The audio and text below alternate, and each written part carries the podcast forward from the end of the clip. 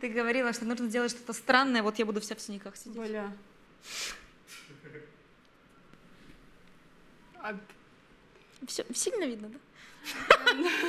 Ну, просто видно больше на это, спине. это пиздец. Но спину мы показывать в камеру не будем. Ну, Это будет интересно, мы должны это сделать. Но Мы не должны можем- дописать выпуск про домашнее насилие тогда. Он начался. Да. Мы не можем заявить и не показать. Я Мы можем заявить. ставили, если честно. А? Я думал, тебе банки Да ставили. понятно, Да. что ей банки ставили, но ты, ты не видел, Да. ты не видел ее спину. Ну так банки ставятся. Ты не Хочешь видел её посмотреть? спину. Я предлагаю не вырезать это из выпуска. Потом покажешь, я верю. Вчера? Сегодня. Завтра. А зачем? Ну, полезно. Окей. Ваши игры 6 секунд слева. Ваши игры 30-летние. Ну, как известно, мы заводим чайный гриб, начинаем выращивать базилик, ходим, ставим банки, промывание Э, какой-нибудь нет, слизистой еще э, делаем. Ходим в Соляную пещеру. Спасибо. За соляную пещеру. За соляную пещеру, да. И, и за привычки, которые появились.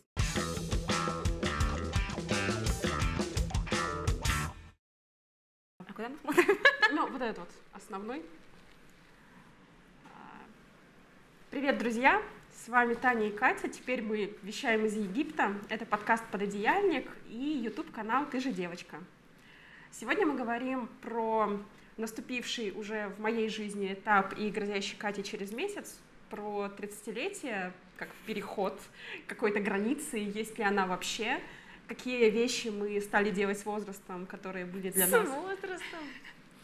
которые были для нас раньше, не знаю, неприемлемы, или которые, наоборот, были для нас нормой, и теперь мы их перестали делать, какие-то приметы, кризисы, связанные с возрастными границами, ну и, собственно, существуют ли они. Ты опять сказала слово возрастной за одно предложение. Нет, знаешь, ты становишься возрастным в тот момент, когда ты первый раз употребишь слово «молодежь».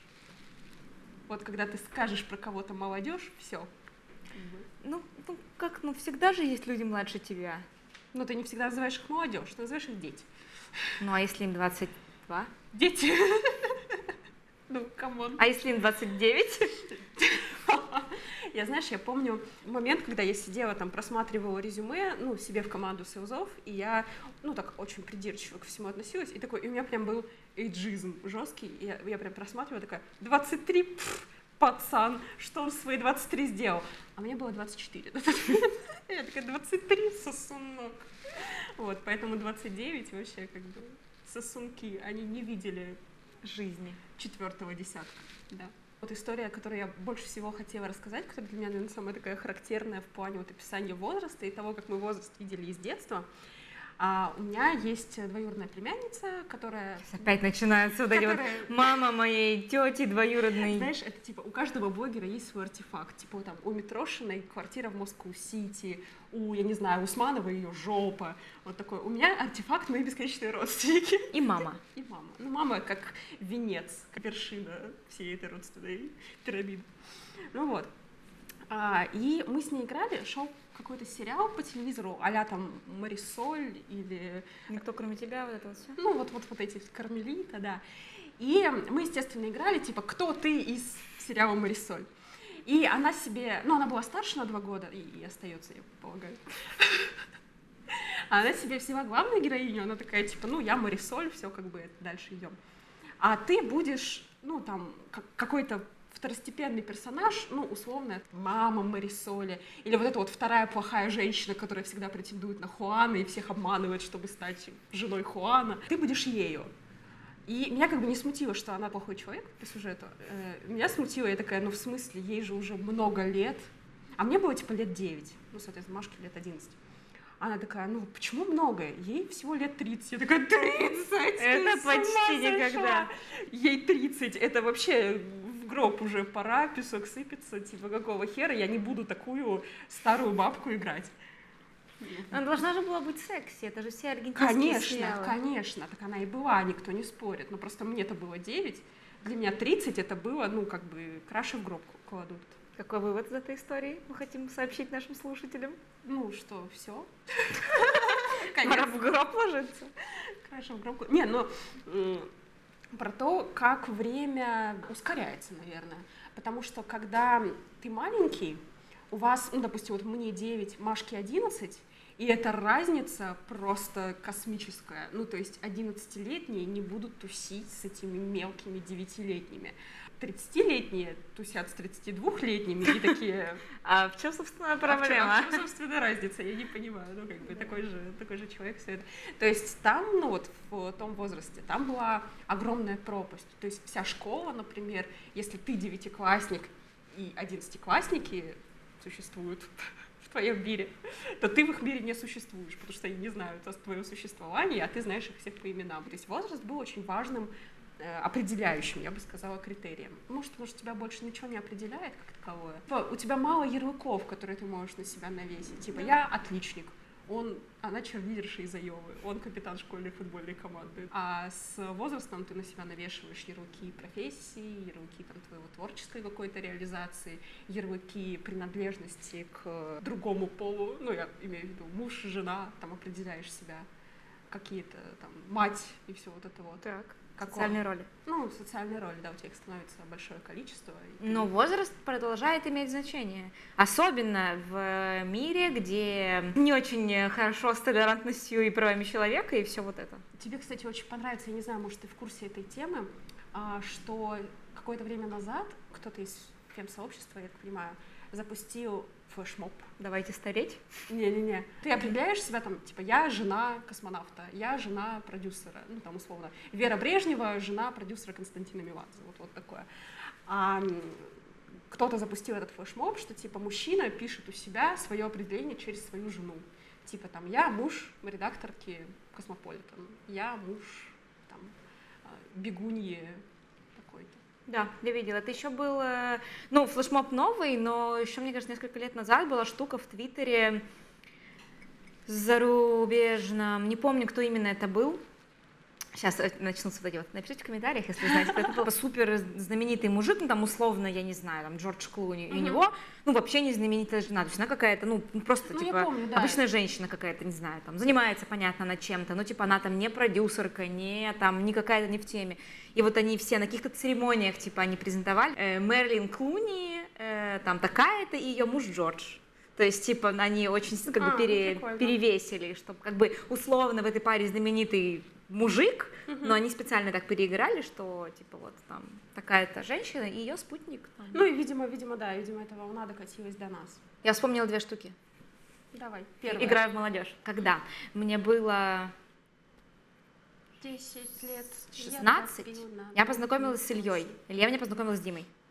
И тогда вам было типа на два года больше, да, наверное? Ну, им на три. На три. Как и сейчас.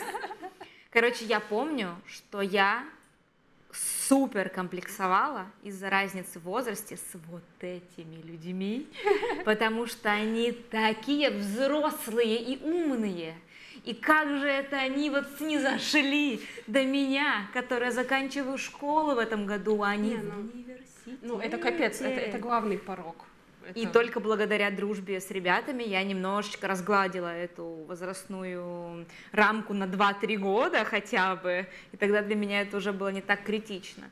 И вот мы с Лео разговаривали на днях, и говорю, знаешь, ты самый старый мужик, который у меня когда-либо был, потому что, ну, типа, с точки зрения разницы в возрасте, типа, у нас разница 6 лет.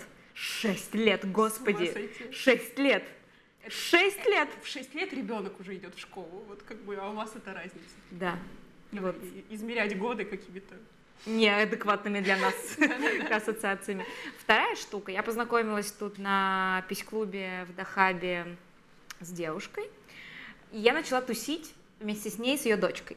Дочке 12. Это прикольно, что когда нам мало лет, мы себя старим, потому что быть Да. взрослыми классно. Мы говорим, «А сколько тебе лет? 12 с половиной. Да, да, да. И типа, ну вот мы тоже с Дашей так раз обсуждали, Даша шест- э, 12, когда мне было там 12 или 13, я завела свою первую почту на мейл-агенте, и я назвала ее Maybe 90. как бы я якобы 90-го года рождения. То есть, типа, мне не 13, а 14 чтобы старшие пацаны круто, на меня как бы смотрели.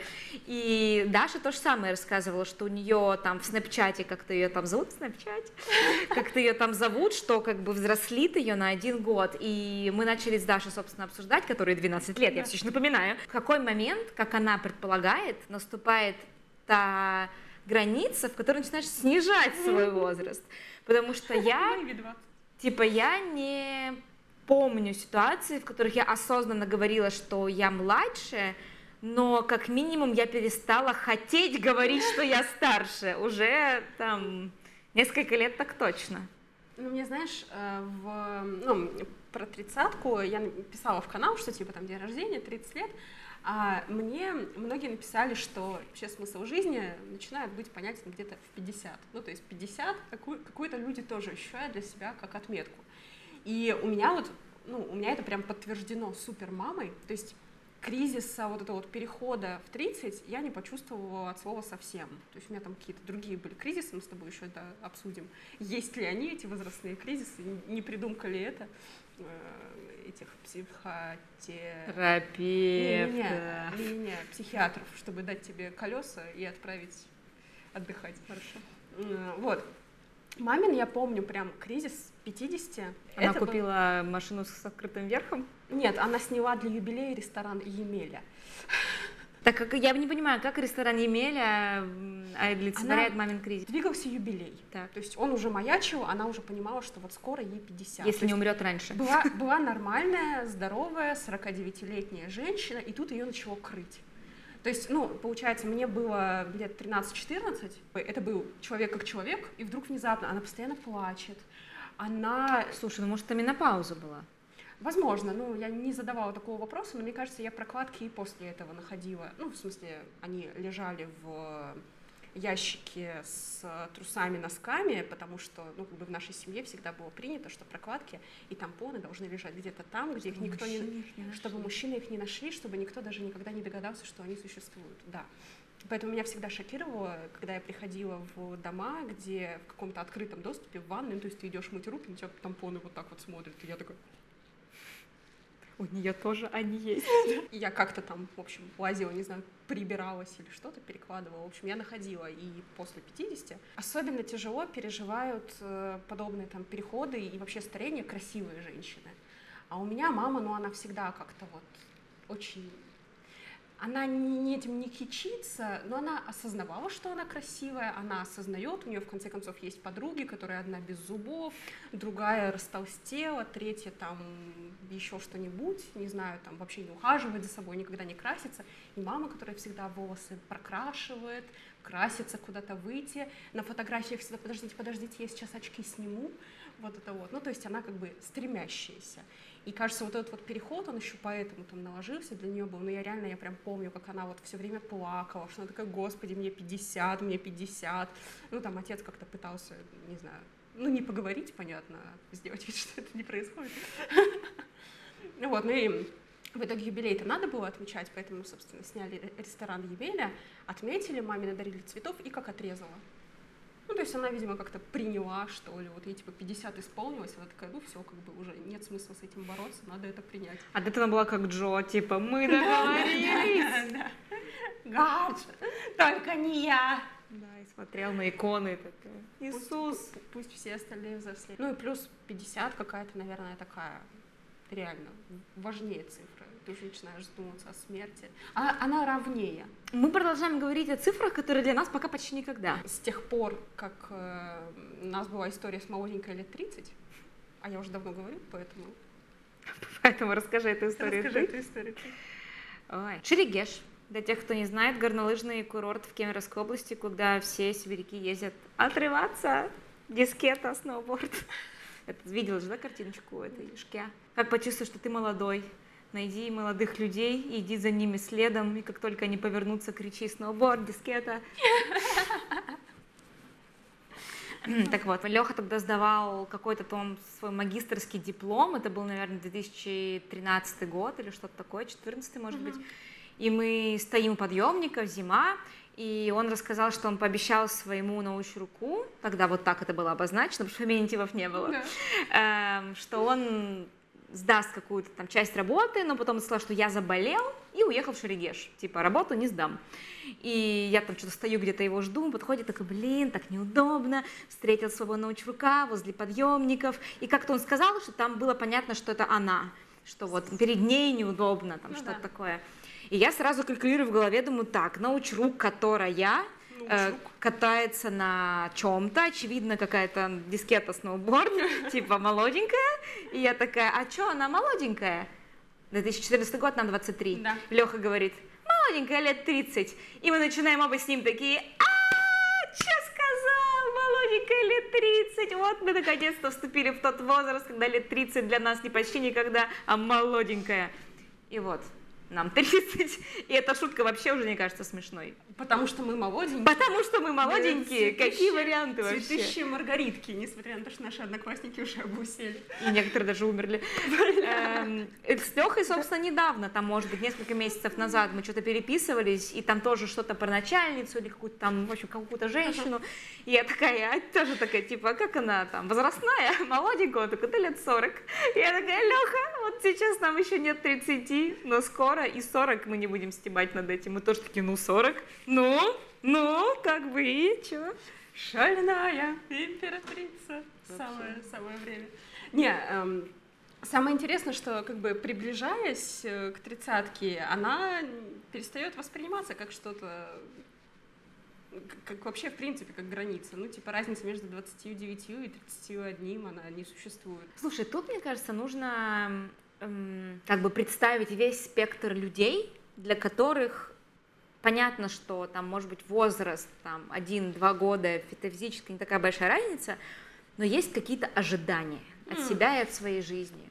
И вряд ли ты пишешь, там, когда тебе 10, когда мне будет 31, ты пишешь, когда мне будет 30, когда Ну мне да. будет 20, когда мне будет 40, или там Опять же, мы с тобой обсуждали в подкасте, что наши родители меряют, типа, между смертью и поездкой в Петербург, в Ленинград. Да, в Ленинград. И вот тут такая же штука, типа, а, ну, когда там мне было около 30, когда мне было около там стальки-то, то есть есть вот это вот ощущение, что это какая-то, ну, понятно, что это перевалочная точка, но есть ощущение, что это точка, на которой все обнуляется. То есть как будто бы ты копишь свою ману до этого момента, а потом все, ты начинаешь ее копить заново. То есть нет такого, что, ну, условно, людей, которых у них была цель, там, я не знаю, выйти замуж до 30, родить до 30, купить квартиру до 30, что угодно до 30, что они такие, ну, в 35 сделаю и нормально. Так не работает. Что ты сидишь перед 30 и такие, где мои яйцеклетки, где ключи от моего Майбаха, почему этого нет, что я делаю с своей жизнью.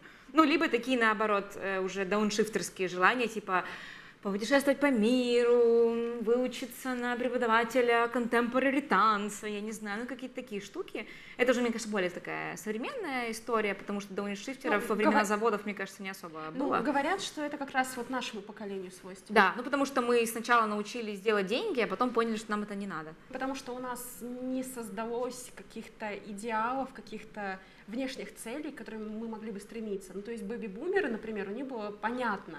То есть распред... ну, обычно армейка, потом доучиваешься, потом по распределению куда-то, потом дают комнату в коммуналке, у тебя цель однокомнатная, потом однокомнатную, цель двухкомнатная, родил первого ребенка, родил второго ребенка, вот как бы жизнь прошла в принципе. И они, ну, то есть очень-очень понятные, что с тобой будет дальше, куда тебе дальше стремиться. Вот эта вот определен... ну, определенность, она дает своего рода счастье, потому что ну, я все вспоминаю, опять же, рожденных в СССР, к предыдущему выпуску сделаю небольшую отсылку, то, что там вот чувак, который служил в армии, он говорил в свой 21, что типа, «О, скорее бы эта армия закончилась, я приду на гражданку, вот заживем. Потом в 28, когда он, собственно, отслужил, он такой, армейка, да, армейка, по сути, что самое счастливое, что было в моей жизни. Девочка, которая служила в израильской армии, она тоже такая, типа, армия, армия это было самое прекрасное. Почему? Потому что в армии жесткая пирамидальная структура. Ты Все понимаешь, понятно. ты понимаешь, что от тебя хотят от заката Отсюда и до обеда. Отсюда и до обеда, да, от заката до обеда. Вот, короче, ты знаешь, что от тебя хотят, у тебя все предсказуемо. Более того, у тебя есть распорядок, то есть ты хорошо себя чувствуешь. Ты все, ну, каждый день ты в одно время ложишься, в одно время встаешь, в одно время питаешься, регулярные физические нагрузки. Но главное, ты знаешь, зачем все это. Пусть это даже цель, что это все для того, чтобы это закончилось, но у тебя все равно эта цель есть. И здесь у тебя плюс сообщество, которое так или иначе эту цель с тобой разделяет, которая все, все про одно и то же, все Ну, особенно если ты израильская армия, а не российская, когда Ну. там ты можешь дома ночевать, и типа у тебя фрукты там есть в меню, ну какая-то такая Ну, базовая штука. А, Девочку я так поняла, что ну, она условно такая не- неконвенциональная, Конвенциональная. в общем, не- не- неконвенциональная красотка, и то, что вокруг э, были исключительно мужчины, ну, все равно там, ну, как бы распределение в израильской армии преимущественно в сторону мужчин перекос идет, и что вокруг нее просто был вот этот вот, она была как э, Белоснежка. бел- которая Которая та самая из девятой роты, или откуда там. Вот, то есть она была окружена этим вниманием, таким постоянным, какой-то какими-то приятными ништяками, любовью, восхищением. Вот в основном мне, ну, мне показалось, я так считала все, что она говорила. Но, Ну, мы может никогда не узнаем. ну да, это, это моя интерпретация, что как бы у нее вроде как вот это. Но в целом, ну, как мой отец, например, свою армейку вспоминает, я тоже понимаю, что это объективно счастливые воспоминания. И в основном, мне кажется, потому что тебе было понятно. То есть тем поколениям было понятно, а начиная с нашего поколения стало непонятно. Типа, зарабатывай деньги, окей, а сколько денег? Ну, вот там, типа, достаточно денег. Где-то тоже прочитала фразу, что если у тебя нет детей, то 30 это как 20, не с деньгами. Вот, Да. типа, примерно. Да, похоже. То- есть примерно, примерно ничего не изменилось, но как бы теперь ты просто думаешь, что кроме денег что-то еще есть, и неплохо было бы это найти. Ну и плюс а, в армейской вот этой вот жесткой иерархии там еще понятно твое развитие. Ну, то есть ты там в 18 пришел служить, вот отслужил, два года, ну, год, сейчас год, захотел остаться на контракте в 19, в, я не знаю, там, 25 у тебя уже младшее офицерское звание, там, кто это получается, а, сержант, по-моему, потом у- них идет младший лейтенант, потом Мальчик лейтенант, молодой. мальчик молодой, потом капитан. Ну, и то есть у тебя есть конкретное количество лет, то есть ты можешь, в принципе, просто служить. Я не знаю, что это из себя представляет, как бы красить траву в зеленый или поребрики, ну, в общем, просто... В Афгане, например. Нет, это, ну, как бы... Не, если ты часть армейской структуры, ты не можешь контролировать, что с тобой сделают. Ну, понятно, тебя могут посылать в горячие точки. Да, типа вон Женькин если- отец провел всю свою нахрен тридцаточку в Афгане. Фига. Ну, Ну, около того. Я к тому, что у тебя а, какое-то, скорее всего, боев... ну, участие в боевых действиях тебя а, ускоряют твое продвижение по службе. Ну, я полагаю, что так бы должно быть, если так не есть. А, Но если ты вот штабной, да, ты там пошел в военную академию, отучился, допустим, после срочной службы, ну, потом дальше у тебя есть какое-то количество лет, через это конкретное количество лет тебе дают следующее звание. И ты Так. предсказуемо идешь вот по этой вот карьерной лестнице, которая натурально лестница. Ты знаешь, когда у тебя будет следующая ступенька, ты знаешь, что тебе для этого нужно сделать.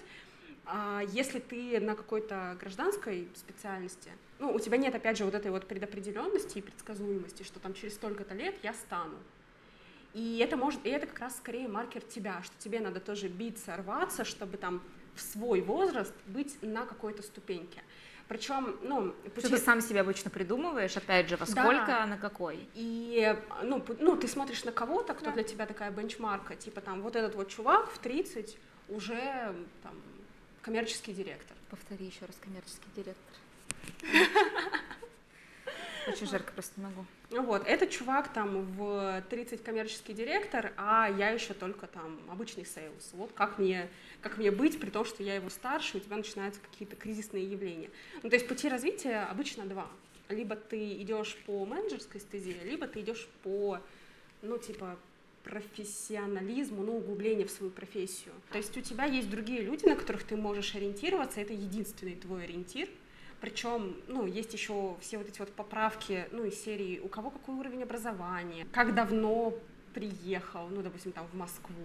И то есть с кем ты меряешься, относительно кого тебе вообще считать себя успешным или Да. неуспешным. И это непонятно, потому что относительно родителей, мне кажется, вообще невозможно. Ну, причем, ну, как бы, ну, может, если династия врачей, например, вот что-нибудь такое, ты там можешь по своему отцу мерить, ну, слишком разные времена. То есть ты Да. в такой тоже прострации пребываешь, что если ты до какого-то возраста все еще на линейной позиции, то как тебе быть с собой? В твоем возрасте вон уже полком командовали. Ну, это шутка про 18 лет. Или там книжка Жюля Верна «15-летний капитан», а ты такой, я уже два раза 15-летний капитан. А я думала, шутка про то, что Курт Кобейн в твоем возрасте уже умер. Кур- Ну, это обязательно. И мы, кстати, плавно переходим к кризису 28, который, по моему убеждению, существует. Расскажи, потому что у меня произошел кризис 26. Не знаю про кризис 28. Но, как бы, да, клуб 27 нам намекает на то, что в 27 что-то может пойти не так. Когда э, я посмотрела 28-летних рожденных в СССР, Так. мне было тогда 23, и я такая, 5 лет. Осталось 5 лет. У меня есть 5 лет, чтобы со мной в 28 все было нормально. И все не было нормально. Ну, у меня вот как раз самый жесткий кризис пришелся, ну, там, э, конец 27-летия, начало 28-летия.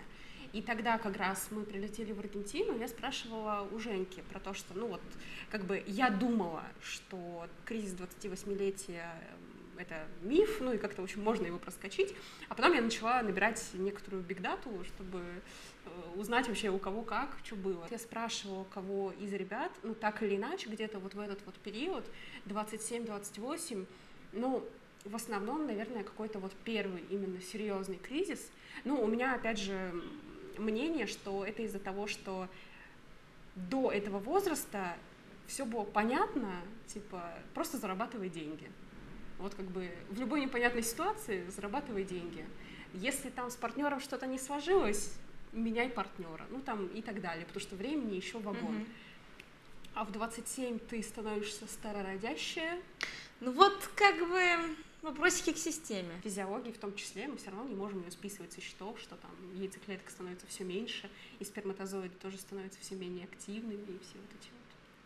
Ну, типа, да. Во-первых, я даже не буду говорить про репродуктивную медицину и какие-то там возможности, которые нам дает наука, но в тенденциях современного мира, возможно, это окей там делать какую-то социальную работу и говорить там типа женщина тебе 27, но ты переживаешь, что у тебя там недостаточно денег, то там государство тебя поддержит или там психологи, что-то еще. Ну, мне кажется, это норм. Типа, каждый дрочит, как он хочет, и если, типа, хочется агитировать Мне кажется, за... это мог бы быть слоган для этой программы сексуального просвещения. Да. Но говорить, что 27 это край, это вызывает, во-первых, очень сильное ощущение паники, и тебе не нужны, наверное, люди, которые из-за паники заводят семью, хотя кто знает, это Ну, государство. э, Ну и вообще в целом, типа, ты смотришь на мировую практику, 27 это не то, что потолок. Ну да, Для многих да, стран это даже не возраст начала семейной жизни. Сейчас, когда мне кажется, 35 это почти никогда, мне кажется, что с 35 можно было бы говорить, типа, ребята, прислушайтесь. И то не в формате ты старородящая, а в формате типа задумайтесь просто, потому что вдруг вы child free, ну тогда ок. А типа если вы сомневаетесь, то просто подумайте еще раз. Я сейчас поняла, что я пропустила этот момент, когда на приеме у гинеколога перестали спрашивать, половой жизнью живете, и начали спрашивать, беременности были, а аборты, а А. выкидыши. Слушай, ну, мне кажется, хороший гинеколог должен в любом возрасте спрашивать, потому что беременности могут быть в 14. Ну и там с началом половой жизни, во сколько, не знаю. Ну, первый вопрос, половой жизнью живете, он просто как бы скипывается. Не, меня спрашивают до сих пор. Да? Ты молодо выглядишь. Знаешь, комплимент от гинеколога. Ну, опять же, мы вспоминаем одну нашу знакомую. Региночка. Ну да, которая начала жить половой жизнью в 26. Я при этом присутствовала. Ну, Простите. Это было с тобой? Ну, я, я не прям в моменте, но я просто... Я, моя соседка была по квартире. Я уехала... Уехала в поездку на пару недель. А, вот, и я возвращаюсь, и она такая, ой, а я твое постельное белье как раз постирала. Просто люблю стирать постельное белье. Ничего такого. Вот такой вот у меня небольшой фетиш. Люблю стирать чужое постельное белье. Я такая, ну ладно. как бы, почему нет? Вот, а потом она меня попросила какой-то ее документ, э, забыла она, и она попросила у нее в ящике найти ее документы. Я открываю ящик, там лежит пачка презервативов, из трех штук, по-моему, И в нем открытая. Ну вот, вот, отк- ну я не заглядывала, но она открытая, как бы, как факт. Еще у нее дичайшие синяки были между ног, я никогда таких не видела.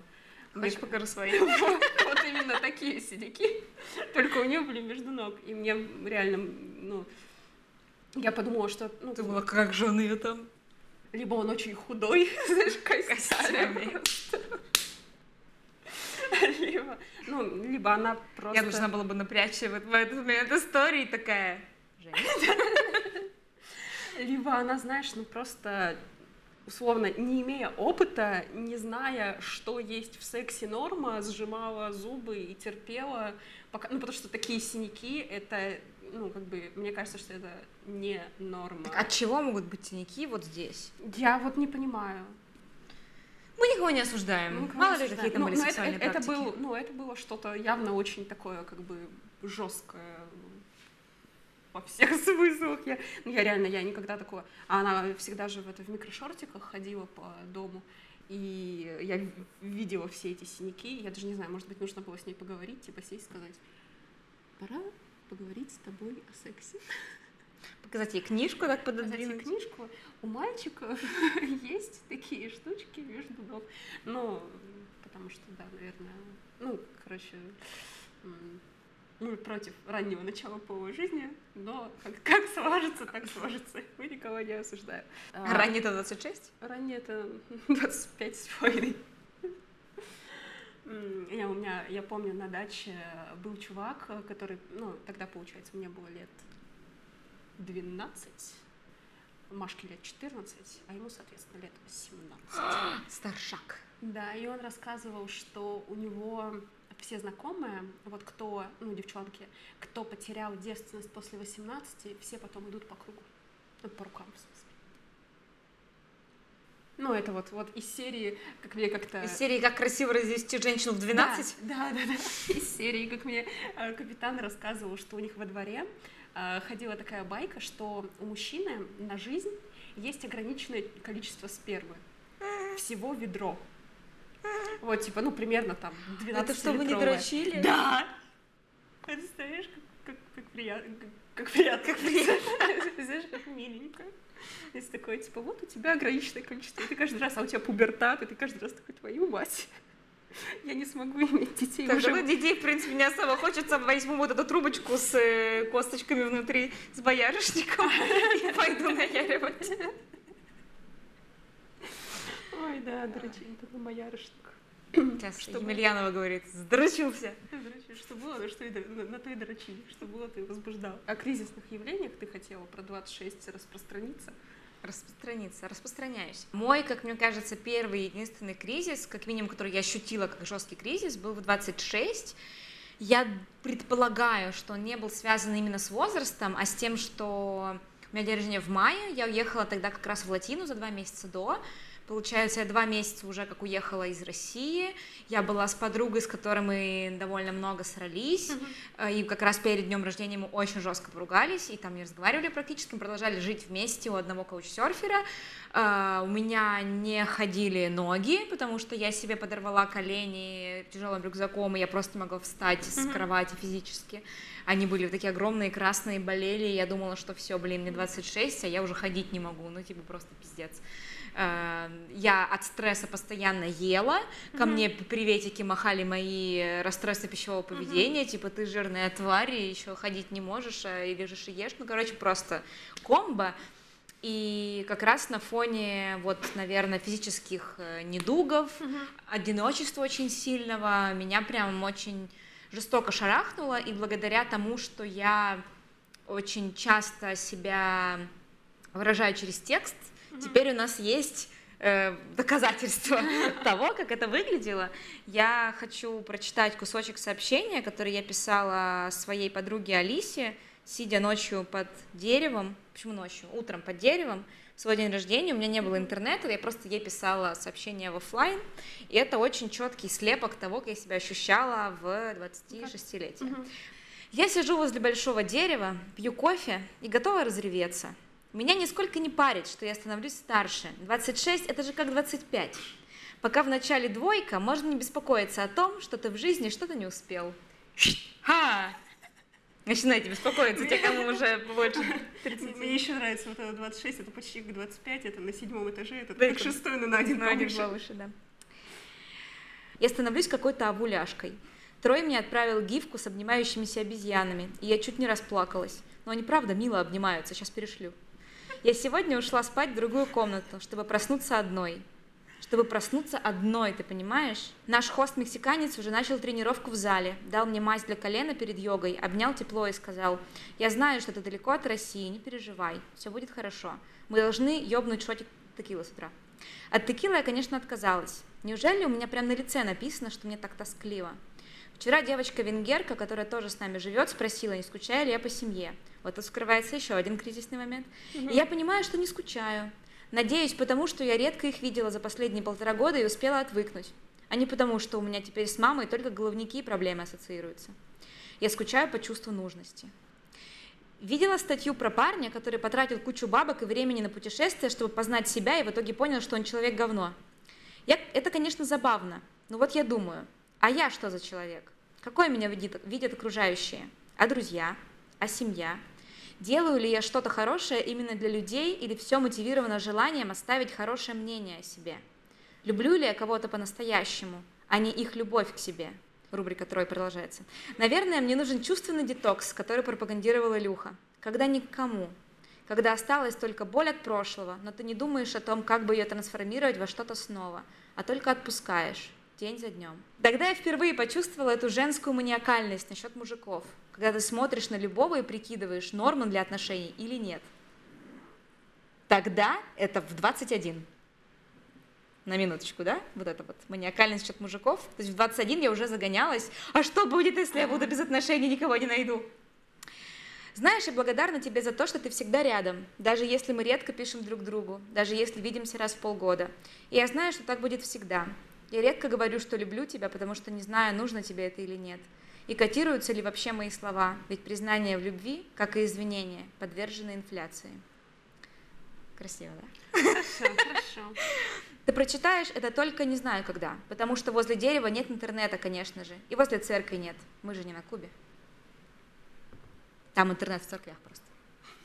Отсылочка. Ну, там нет интернета в домах, там стоит роутер в церкви, и перед церковью на площади есть интернет. Ты покупаешь карточку и сидишь в церкви и пользуешься интернетом. С Божьей помощью. С Божьей помощью. Прикольно, что я это записала, и у меня есть очень четкое понимание, что же я чувствовала в тот момент. И я очень э, хорошо теперь со стороны прослеживаю вот эту абсолютную паническую боязнь остаться одна, которой я сейчас желаю и просто борюсь за то, чтобы у меня она была. Прошло уже Блин, всего 4 года, хотя по ощущениям прошло гораздо больше времени. Тогда это был такой прям... Ну, это вот как банальная фраза, это было вот то самое дно, от которого у меня получилось в итоге оттолкнуться и прийти к какому-то, ну, как минимум, к миру с самой собой, как минимум к выстраиванию личных границ и к ощущению, что я себя больше не определяю через отношения с людьми. И это, ну, то есть я реально понимаю, что есть, короче, TEDx с Моникой Левински, которая говорит, наверное, я типа нет ни одной 42-летней женщины, которая хотела бы, которая не хотела бы вернуться в своих 20. Я бы никогда не хотела вернуться в свои 20, потому что, ну, вот это вот вся жизнь там происходила, и она говорит, я супер счастлива с собой, кто я есть сейчас. И я немножко как будто испытываю стыд за это чувство, потому что мне кажется, что оно как будто бы ну, я боюсь им делиться, потому что мне не хочется бороться с реакцией, типа, ой, да ладно, что ты пиздишь.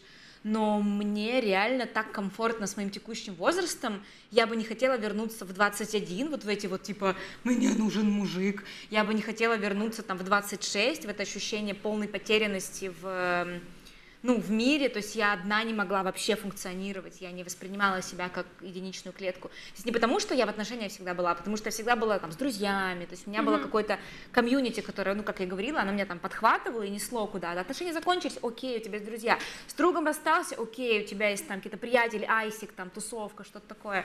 и я понимаю, что я сейчас себя чувствую гораздо более целостной личностью, и поэтому я не понимаю, а что париться из-за, ну там, условно, кризиса 30, если я себя сейчас чувствую лучше, чем в любой другой момент моей жизни.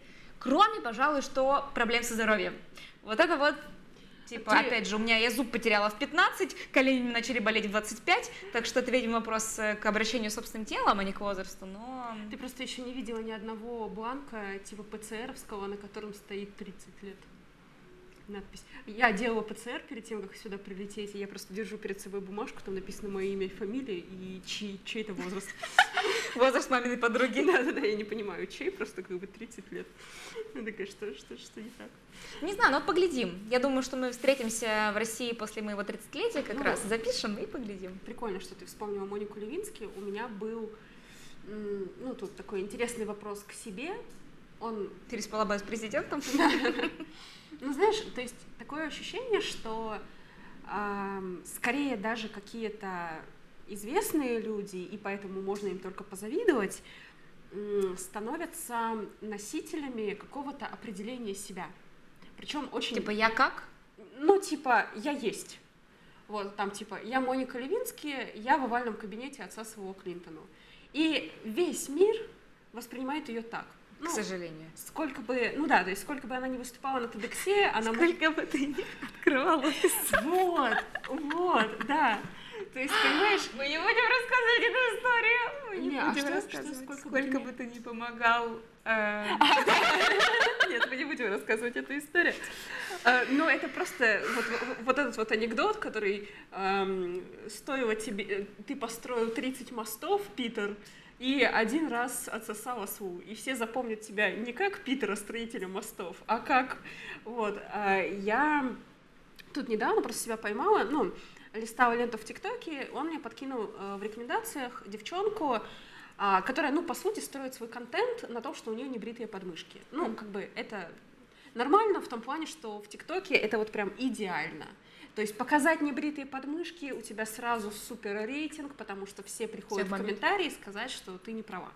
Вот. Ну и по сути там видосик, как она просто такая танцует, такая что-то поднимает руки, и все, больше ничего не происходит, просто как бы подмышки у нее не бриты. Тикток тебе как бы в принципе одних и тех же авторов периодически подкидывает. И вот я вижу это лицо, ну и в принципе, человеческое свойство. Я такой, где я видела это лицо? И ты вспоминаешь, пока не вспомнишь, ну, потому что тебя начинает на эту тему клинить. И я смотрю, такая, где я видела это лицо? И такая, а, это девчонка с небритыми подмышками. И мне стало так грустно. Понятно, ТикТок, он, в принципе, на то и рассчитан. То есть там становятся популярными люди, которые способны а, зафорсить какую-то свою особенность а, таким образом, чтобы на нее люди откликались, что как раз тот самый артефакт, через который люди тебя воспринимают. Слушай, ну мне кажется, это абсолютно логично. То есть, если бы она, например, э, условно вела ТикТок про, грубо говоря, там, уроки английского, но она была бы, например, очень полной, mm-hmm. и ты бы ее запоминала не как девочку, которая рассказывает про акценты, а как жирную бабу из ТикТока, вот это было бы обидно. Потому что, по сути, она делает там одно вида контента, ее запоминает ну, да, как вот, да. или там, не знаю, глаз косит. Да. И типа вот, ну, опять же, мы тоже знаем эту историю про супер крутую девочку, которая там делала разные штуки, такие, а, это та, которая глаз косит. Ну, какой okay. негр в желтой футболке, вот это такая же история. И сейчас на минуточку, да, это цитата. Да, это цитата. то, что на Олимпиаде всех учили, что не политкорректно говорить э, негр, нужно говорить вон тот мужчина в красном. Ну и это один из один из мемов Олимпиады. Один из мемов Олимпиады, да. Эм, а ты про кого? Вон про того мужчину в желтой футболке. Про которого? Про того негра, что ли? Негра в коляске. Мне кажется, что это нормально. Если она строит свой контент, ты не знаешь, что она за человек. Она ну, не, да. не говорит в своем ТикТоке. Она танцует и показывает подмышки. Ну, можно было бы сказать, это девочка, которая танцует в ТикТоке, теоретически. Но понятно, что как бы вызывающий какую-то реакцию фактор это не бритые подмышки, так что у меня вообще нет э, проблемы с ассоциацией каких-то... Ну, мне кажется, все очень логично, как и должно быть. Вопрос в другом. Вопрос в том, кто есть мы. Я там себя опознаю как девочка, которая что? Я понимаю, что меня люди, с которыми мы не знакомы, познают как э, девочка, которая путешествовала по латине. Да. И это в целом нормально, потому что я путешествовала по латине. Но понятно, что это гораздо уже, чем я. Угу. Ну и опять же, я, мне кажется, это очень эм, мифическое ощущение, что ты можешь когда-то узнать другого человека по-настоящему. Поэтому даже если мы там с тобой с 2009 года знакомы, 2009 года знакомы, я все равно не смогу сказать, кто то ему говорит, это Таня, который перечисляет миллиарды фактов, я никогда не, не скажу, не опишу тебя то, Ну, видишь, это есть. интересно. То есть я, например, у себя не смогла найти какого-то одного определения.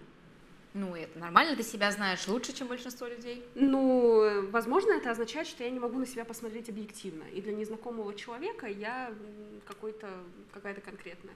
Вот, типа, ну, какая-то конкретная, что, безусловно, меня не определяет, но, типа, вот это Таня, которая что-то. Вот я, я не знаю. Так, что. погоди, не- видишь, ты от других людей, в тебя отрикошетило, что ты Катя, которая путешествовала по Латинке. Так. Вот. А у меня от других людей ни разу ни, такого рикошета мне не прилетело. Поэтому я птичка, которая... Надо А узнать, ты надо в- узнать, ну, что я за птица. В Телеграме набери, там же был этот бот, где записано, видно, как записано в телефонах. кстати, вот там написано Таня продажница по-любому. Я хотела, я Я пробовала через эту штуку, вообще не было ничего смешного, кроме одного, где было написано э, «Кажется, Катя». Мне показалось это так мило. То есть тебе человек пытался. Потому что у меня в телефоне было написано кто-то, кто-то один, кто-то два, кто-то три, кто-то четыре, вплоть до 12. В те времена, когда мы еще обменивались телефонами. Но кажется, Катя. мне Кажется, Катя. кажется, Мне, мне кажется, это могло бы определять...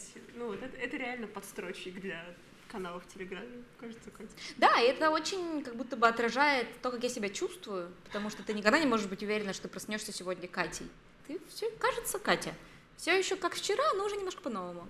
Кажется, Катя. А мы с Лизой обсуждали некую преддень рожденческую депрессию. По-любому.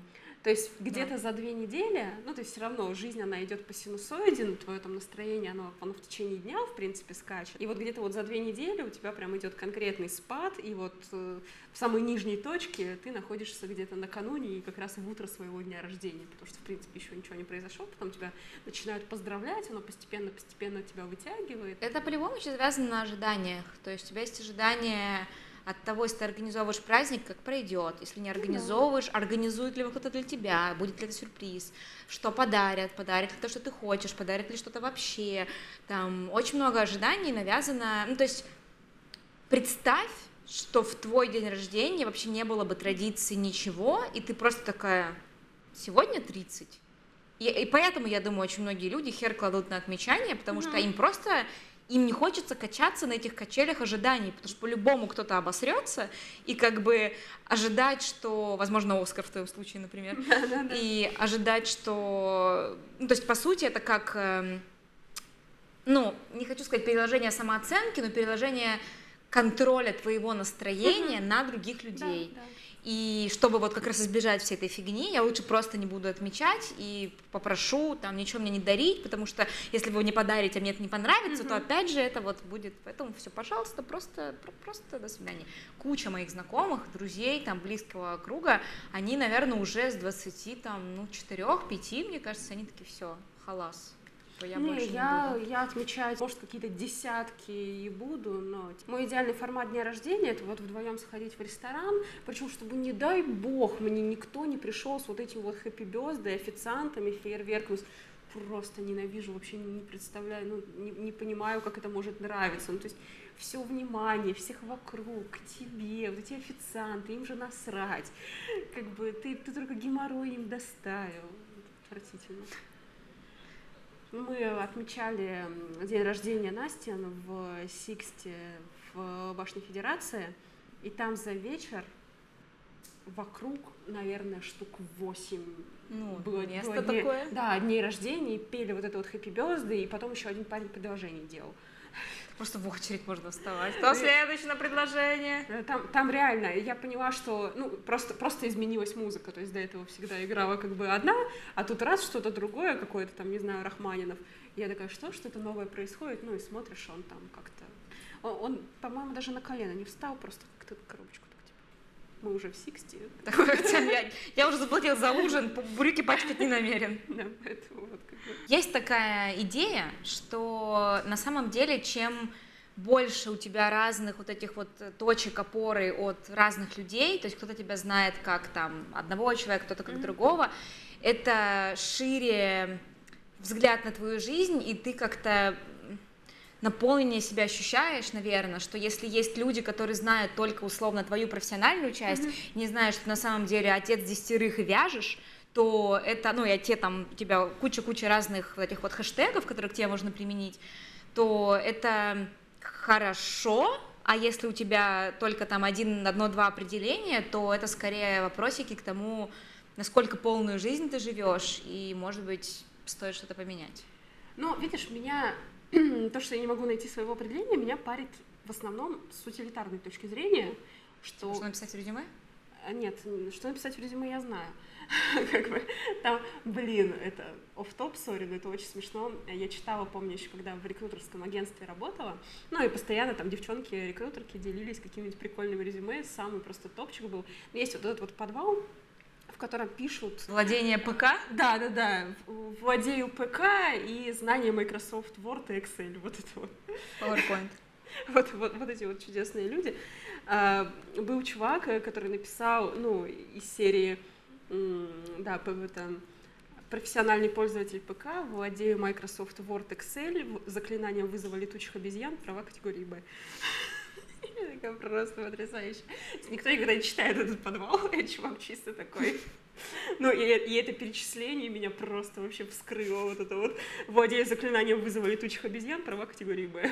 Просто вот эта вот шутка про то, что я биолог, пишу био для Клабхауса. Биолог? Я пишу очень маленькие био, я микробиолог. То есть, если я хочу, да, написать себе какое-то био, или я покупаю у какого-то автора рекламу, ему надо описать меня неким кратким образом, то это каждый раз получается какая-то херня, типа, это Таня, она пишет обо всем. И я такая, да. Ну, Три ты, подписчика. Ты пишешь о жизни? Еще хуже. Да, да, я не говорю, что нужно это использовать в рекламной подаче, но по факту у тебя канал же реально обо всем. Да, да, да, поэтому я завидую, завидую людям, которые, ну, скорее ведут профессиональные каналы, типа там вот эта Люба, она научит тебя правильно писать, потому что она профессиональный копирайтер. Это Лена, она научит тебя разбираться в себе, потому что она профессиональный психолог-сексолог там, это Кристина, она поможет тебе разобраться со своей кожей, подобрать уход, потому что она производитель косметики. Ну вот, вот, вот такое вот какое-то определение. Ну, это кажется, хак, да. Так гораздо легче набирать подписчиков. Как бы, опять же, это Катя, она То есть вопрос не в экзистенциальности, я а вопрос в том, как набрать подписчиков. Я, я говорю, у меня, у меня чисто утилитарное как бы по этому поводу соображение, что я за птица. Надо дорогу, Надо дорогу, дорогу, не торопиться. А почему? А потому? Сколько на свете, сколько на свете, жить одному, жить одному, жить одному. Птички, птички. Да, нормально. Есть контакт.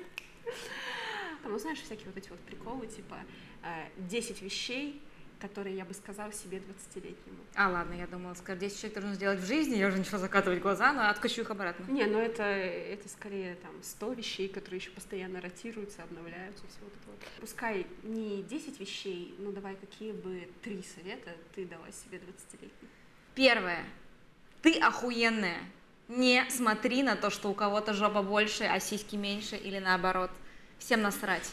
Просто твое тело, твое дело, и оно типа, отличненькая.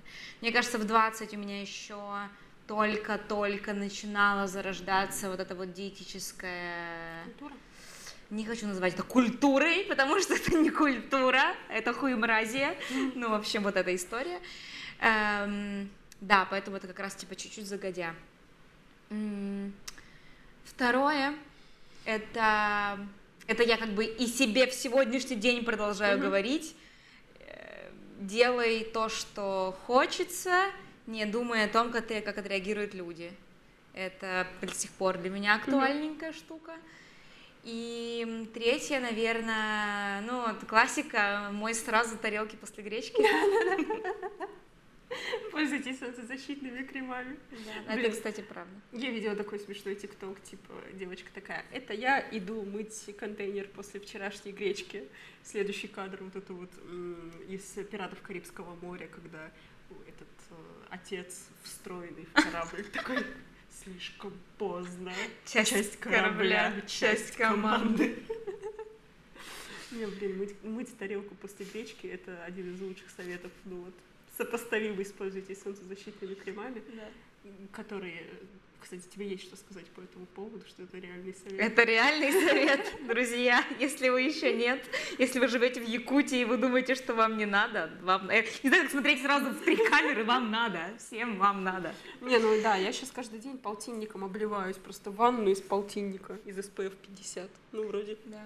Не, реально, просто вот, если вы не понимаете серьезности этой ситуации, э, мой кризис 26 мог бы быть еще хуже, если бы это было в 27, потому что посмотрела на свои фотки, я вообще не пользовалась, ну, чуть-чуть, совсем вот так вот. Ну, потому что мы из Сибири, как бы. Да, мы такие, солнце, да.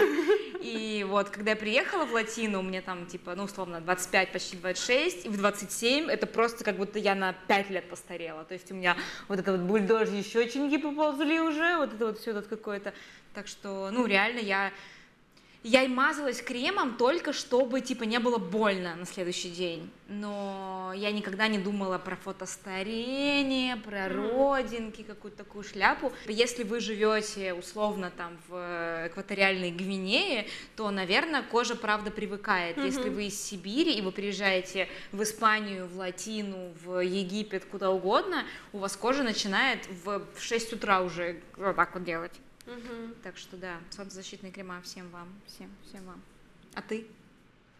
Я, ну, как ты понимаешь, перед тем, как задать этот вопрос тебе, я задавала. Ты подготовилась? Но нет. Я, я не готовилась. Ну, у меня нет советов. Хотя мне очень нравится вот на нашей записи в 2019 году в Аргентине, когда мы снимали свой собственный э, рожденный в СССР, так. как я это закончила, там был какой-то вопрос из серии, что ты скажешь себе в будущее. Я сказала себе, что все будет не так, как ты спланировала. Типа, и, это, и это высшее счастье. То есть все, все точно будет не так.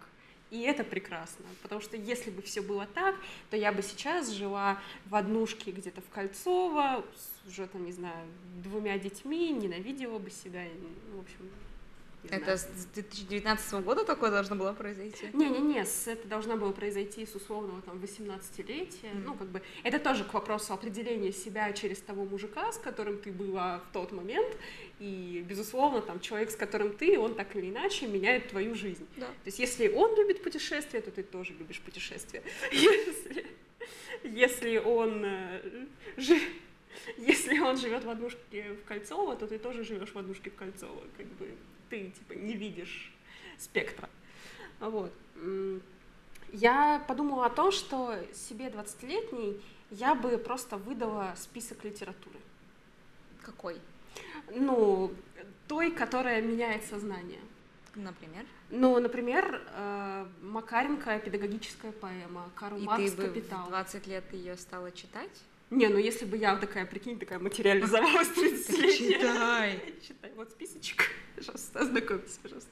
Слушай, Литература на лето. Мне почему-то кажется, что это, ну, немножко, я не могу узнать, естественно, я не ты, но это как будто бы ты пытаешься сама себя обмануть, потому что, ну, есть вот какие-то там великие люди, которых ты уважаешь, угу. они тебе говорят, читайте эти книги. Мы что, читаем их, что ли?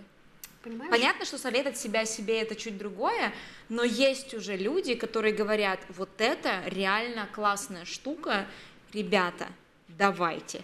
Знаешь, важно еще, ну, я еще подумала, что помогает разобраться в том, кто ты есть, а, спросить у своих родителей, какие их любимые книги. Я офигела. Разобраться, но, кто ты есть? Да, ну потому что ты как минимум наполовину свои родители как бы ты от этого не бежала, как сказали. Почему Ну, это какая-то призма, через которую они смотрят на мир, они воспринимают его так.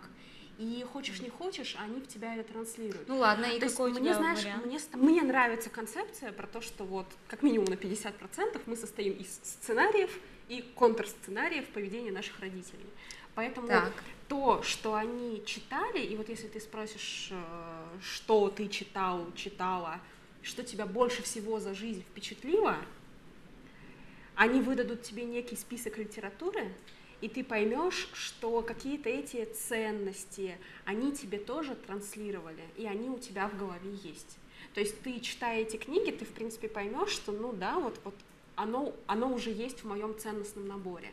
Ну, то есть у меня мама, например, там мне в первой а, тройке выдала «Как закалялась сталь», «Войну и мир» Толстого. Может, какую-то поднятую целину, какая-то ретрансляция того, что родители читают, особенно читали и любили в подростковом возрасте, идет на тебя, и так или иначе в тебя.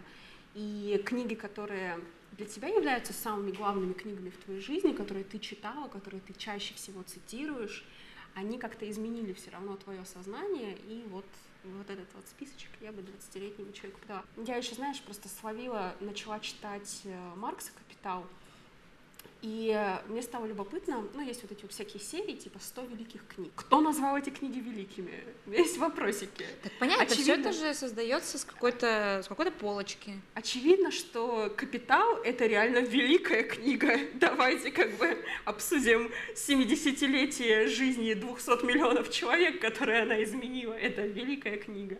Ну, это примерно как Яндекс Афиша тут выпустила список 100 эм, лучших, по-моему, как-то они назвали это, советские, или 100 главных, что-то такое, советских песен, и там нет ничего политизированного. То есть никаких и Ленин такой молодой, и юный октябрь впереди, никаких э, «Взвейтесь кострами синие ночи», никакого интернационала. То есть такой рафинированный Советский Союз, где типа как цвето... упоительны в России вечера вот такое, цветочки да? любовь и космос, которого никогда не существовало. Хм. Вот, то есть великие книги это ну вот вот именно 100 великих книг по версии тебя, который стоит передать тебе 20-летнему, типа, может быть, не сейчас, но в жизни ты должен их прочитать. Мой вывод какой-то такой. Ты будешь меняться, и книжки тоже, да, скорее всего, будут да, меняться. Да, и книжки будут меняться, и, возможно, те, которые я там считала раньше гениальными, покажутся мне каким-то вообще бредом. Ну, то есть вот... Э, Например, Таня Гроттер? Никогда. Таня Гроттер — это вершина эволюции. Она Просто... будет в списке? Я думаю, да. Я думаю, да. Вот как раз ее, знаешь... Про туман прошлых ошибок. Офигенно. Да. А, но это, знаешь, Таню Гроттер можно даже десятилетней себе передавать. Да просто вот типа в колыбельку класть, вот это вот собрание... Десятилетние спят в колыбельке? У тебя такие представления? Знаешь, это собрание сочинений, которые ты кладешь вот в колыбельку. Но это, это в том числе что-то из серии «Собрать библиотеку», которая будет, которая достанется твоему ребенку. Потому что я как вообще начала все это читать? Как, а, не было никакого источника, кроме как взять ее с полки книги. Вот она высшая ценность бытия. Потрясающе. Друзья, расскажите, что бы вы пожелали себе на десятилетний назадный день рождения? Вдруг вам тоже было 20? Возможно, вам сейчас 40, и мы с Санькой думаем, что это почти никогда. Возможно, вам 50, возможно, вам 60, возможно, вам 20. Такие люди тоже существуют, мы знаем, мы в ТикТоке видели. Да, поделитесь, расскажите, как вам. Напомню, что каждый ваш комментарий продвигает наше видео вверх. И, и самооценку тоже. И самооценку тоже. Очень ждем вашей подписки, потому что нам нужно добить тысячу подписчиков для того, чтобы появилась монетизация, и YouTube вообще начал считать нас за людей. А не за женщин. Пара-пара-пам. Пиу!